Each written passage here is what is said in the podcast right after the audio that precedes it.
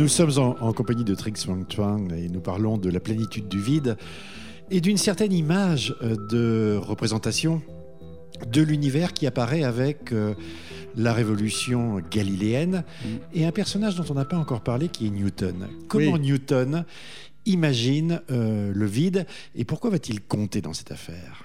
Oui, alors Newton maintenant, c'est, bien sûr, c'est, le grand inventeur de la gravitation universelle.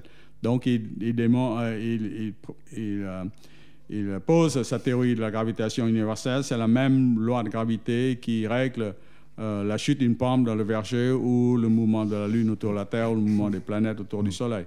Euh, mais vous voyez, il sait bien que c'est une action à distance. Alors, c'est une force de gravité, euh, quelque chose qui attire les choses, vous voyez. Et il se demande comment cette action à distance opère. Alors, il, il invoque un médium, donc un substrat pour, pour, pour, pour transmettre cette force de gravité et donc, euh, donc l'éther, euh, l'éther que Aristote avait a postulé l'existence. Et, lui, peut-être, il, parce que c'est pas de la matière. Il sait que c'est pas mmh, ni le mmh. terre, le feu, la lumière, etc. Mais, mais, mais, mais euh, une substance qui, qui est autre, donc peut-être l'éther. Et puis, il, il, pour Newton, le mouvement était absolu. Vous voyez, et donc il faut, il faut définir le mouvement par rapport à un repère absolu fixe aussi. Donc, euh, il pense que l'éther va lui donner ce repère fixe euh, contre euh, par rapport auquel mesurer tout le mouvement, parce que mm. lui, il étudie les mouvements aussi, par, qui, les, choses bougent à cause des forces, des forces de gravité, des, forces, et puis en particulier des forces de gravité. Donc, vous voyez, il introduit l'éther pour transmettre la force de gravité et puis, et puis définir un, un, système de coordonnées absolu. Euh, et, donc, euh, on va voir que toutes ces choses vont être complètement modifiées par euh, la théorie d'Einstein, d'ailleurs. Et donc, donc ça. Alors, Newton ne, ne, décrit jamais en, précisément ce, que c'est c'est l'éther. Il le mentionne, je pense, et il change beaucoup d'avis. Je pense qu'il ne le mentionne pas du tout en première édition, mais la deuxième édition est quelque chose sur, sur l'éther. Enfin, donc il, euh, il sait bien que, que, c'est quelque chose qui est, que sa, sa, théorie demande parce que la transmission euh, de sa force de gravité n'est pas infinie, euh, ne se propage pas à une vitesse infinie. En tant qu'alchimiste, euh, il est adhérent de l'idée qu'il pourrait exister un cinquième élément, la quinte essence. Quinte essence, tout à fait. Aussi, aussi en, ses, intérêts alchimistes aussi le portent à, favoriser ce point de vue aussi.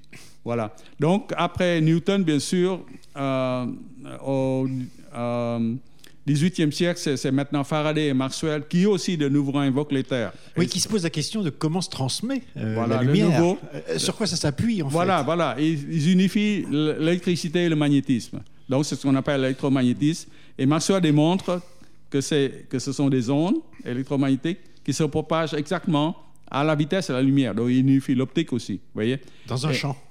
Dans un champ. Le, concept de champ que Faraday, justement, a introduit et qui, joue, qui va jouer un rôle primordial, dans toutes les théories physiques euh, du 20 et du 21e siècle. Hmm. Euh, et, donc, euh, Maxwell se dit que, bien que sa théorie ne le requiert pas, que, bon, il, il sait bien que les ondes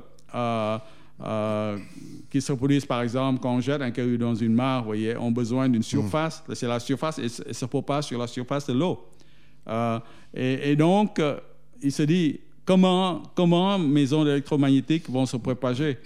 Il faut une substance de mm. nouveau, vous voyez, et mm. donc de nouveau, il invoque l'éther. Mais est-ce qu'on parle encore du vide, ou alors est-ce que c'est une notion qui euh, petit à petit disparaît, euh, non pas de la pensée, mais en tout cas de la littérature? Euh, vous, parlez bien de chant.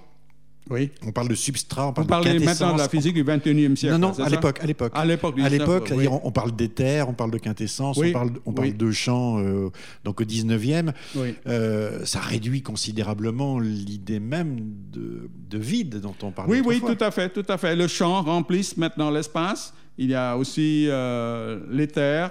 Et donc, euh, oui, oui, c'est, maintenant le balancier est complètement du côté ah. que, le, vide est, plein. Ça, c'est certain. oui.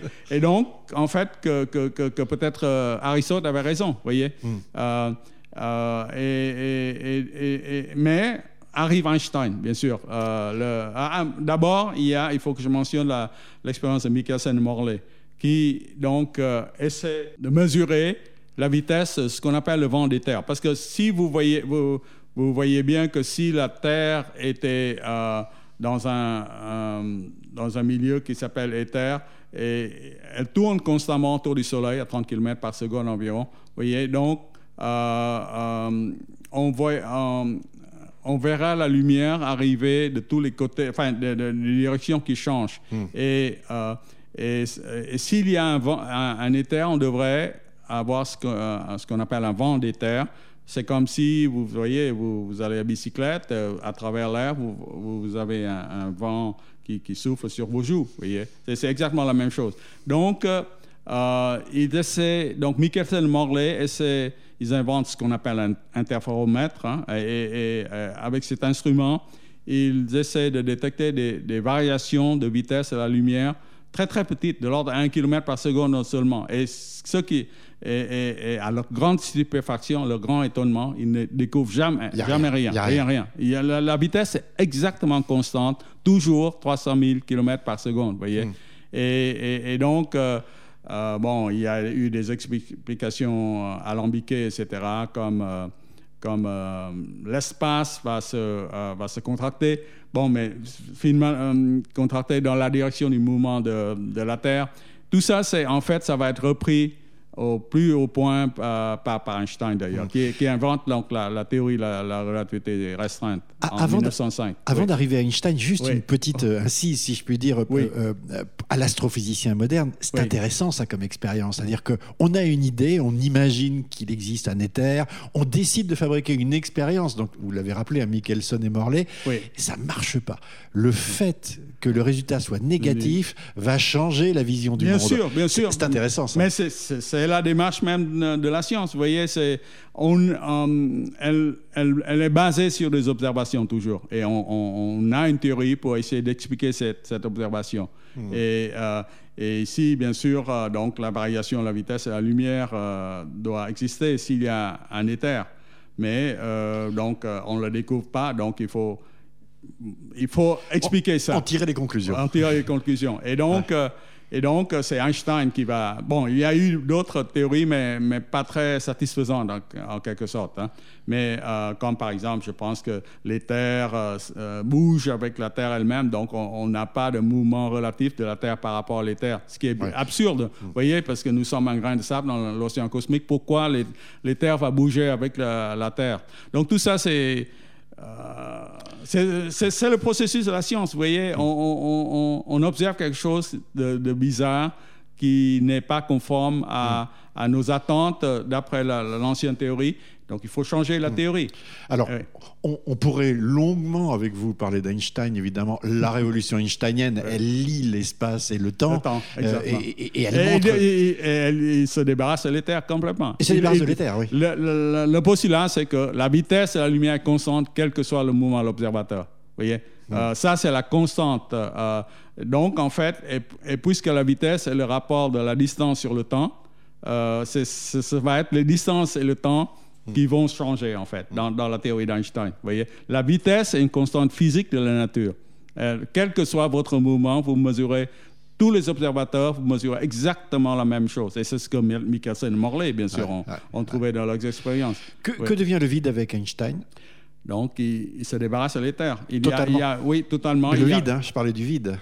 Est-ce qu'il y a encore l'idée, une oui, notion oui, donc, de vide. Euh, oui, oui, donc euh, l'espace est vide selon Einstein. Il n'y a pas d'éther du tout maintenant. Donc le balancier repart de l'autre côté. oui. oui. oui, donc, euh, mais c'est sans compter, bien sûr, l'autre grande révolution du XXe siècle, qui est la mécanique quantique. Et la mécanique quantique ne peut pas souffrir du le fait que l'espace est totalement vide à cause du principe d'incertitude. Ne peut pas souffrir de quoi? De, l'idée que l'espace est totalement vide. Totalement vide, oui. Donc, elle va remplir le vide de ce qu'on appelle des particules virtuelles, grâce à ce qu'on appelle le principe d'incertitude. Alors, euh, le principe d'incertitude, c'est Werner Heisenberg qui est l'auteur de ce principe d'incertitude. On, connaît le plus sur euh, sa version, vous savez qu'on ne peut pas définir en même temps précisément la position et la vitesse d'une particule. Mais il y a une autre version aussi du principe d'incertitude qui, qui dit qu'on ne peut pas définir euh, exactement euh, en même temps l'énergie d'une particule précisément et sa durée de vie. Hmm. Donc, si la durée de vie d'une particule est très très petite, son l'incertitude sur son énergie est énorme. Donc, elle, peut en fait, en quelque sorte, emprunter de, de l'énergie à la nature pour, se, pour, pour, euh, pour devenir particule en quelque sorte. Mais parce que la durée de vie est très très petite, elle va disparaître tout de suite. Et c'est pourquoi elle ne se matérialise jamais vraiment dans le monde réel ce qu'on appelle des particules virtuelles, hein, des potentiels. Donc, cette, dans cette chambre, par exemple, vous voyez, il y a si vous regardez des, euh, à, des échelles de, la longueur de Planck, hein, c'est 10 puissance moins 33 cm, très très petit, euh, euh, vous ne verrez pas, vous verrez des fluctuations, une mousse quantique, on l'appelle, et même le temps et l'espace va, disparaître, les notions de temps et d'espace vont disparaître à ces échelles. Donc, vous voyez, la relativité et la mécanique quantique, c'est presque comme de l'eau et de feu, parce que la, la relativité nous présente un espace lisse et calme. Vous voyez, hmm. et, c'est à grande échelle. à grande échelle, où la gravité s'exerce. En fait, la gravité maintenant, c'est pas une force de gravité, mais Einstein dit que la matière courbe, la, courbe euh, l'espace, et, et, donc euh, la matière doit suivre la courbure de l'espace. Et, c'est comme ça qu'il explique, euh, par exemple, l'ellipse de la Lune autour de la Terre, etc.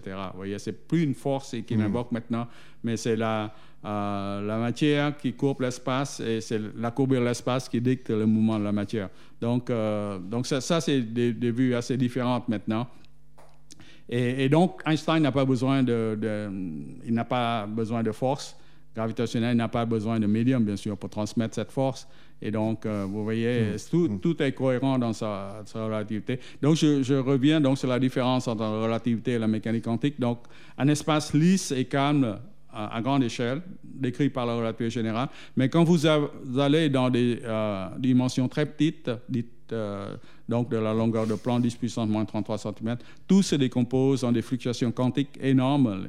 Tout fluctue, ça, ça devient une mousse quantique qui bouge constamment et où tout est impermanent en fait. Et, donc, euh, euh, le but, bien sûr, le Graal de la physique moderne, c'est de réconcilier, parce que ce sont des vues complètement différentes.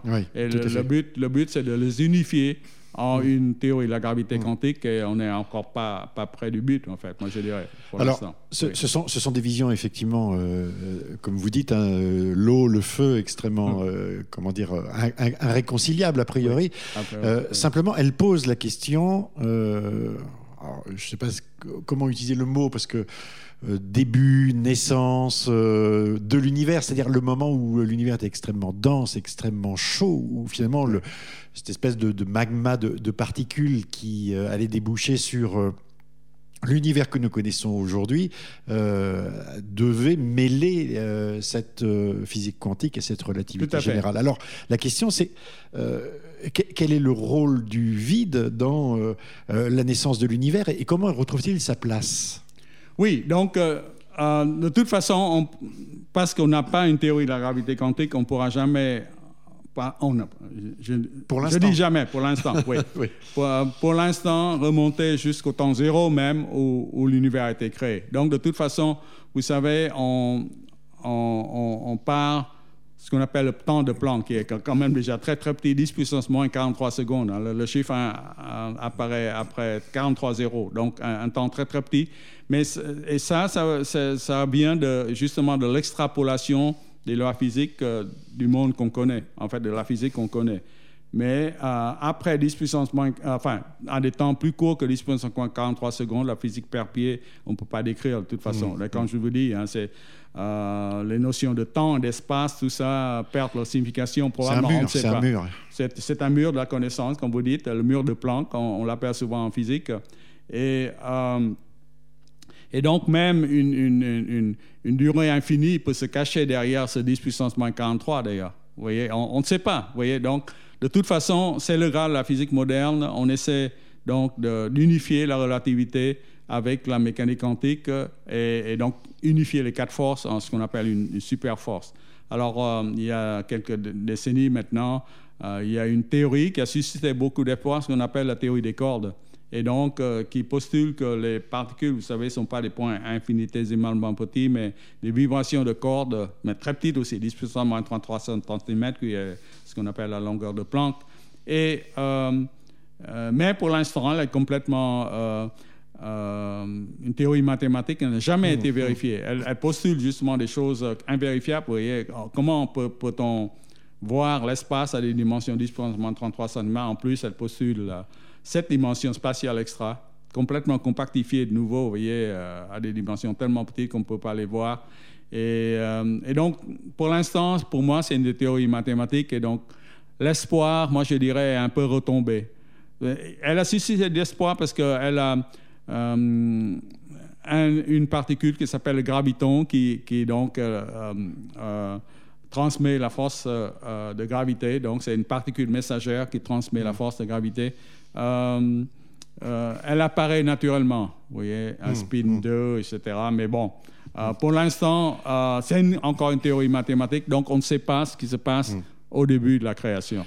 On n'a pas le temps, de rentrer dans tous les compartiments de votre livre, parce qu'en fait, vous tirez toute la physique euh, et toute l'astrophysique moderne en, tirant cette, idée du vide. C'est extraordinaire. Tout à fait, oui. Elle repose euh, sur cette vide. Et, bon, je vais, euh, je vais résumer ça en une phrase. je pense que on pense maintenant que l'univers est parti d'un vide rempli d'énergie.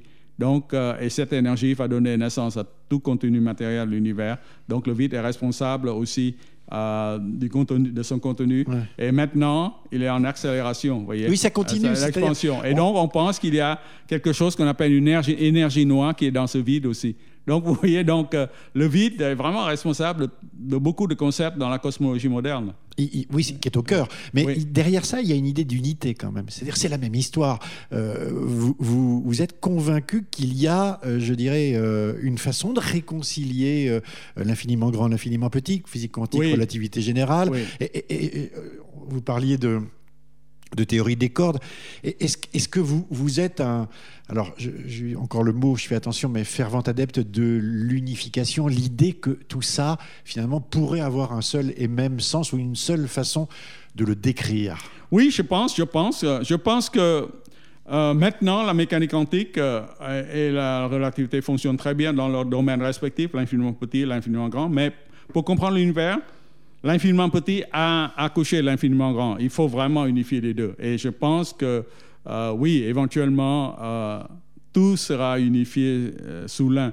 À mesure, vous savez, moi je pense que ça, c'est la démarche historique de, la science. À mesure que la science progresse, tout tend vers l'un. Je vous ai déjà dit l'unification du ciel et de l'espace par Newton, parce qu'Aristote ne pensait pas que le ciel l'espace était gouverné par les mêmes lois. L'unification de l'électricité et magnétisme par Maxwell. L'unification du temps et l'espace par Einstein. Et puis, je pense que maintenant, le Graal, c'est l'unification des quatre forces fondamentales en une super force. Hmm. Gros travail. Oui, tout à fait. non, non. Oui, oui, tout à fait. Gros travail, mais bon, c'est le challenge. Hein. Euh, oui, c'est le challenge à venir oui, oui, pour, ça. pour, les générations à venir. À venir, et, on ne les compte pas pour le compte. oui.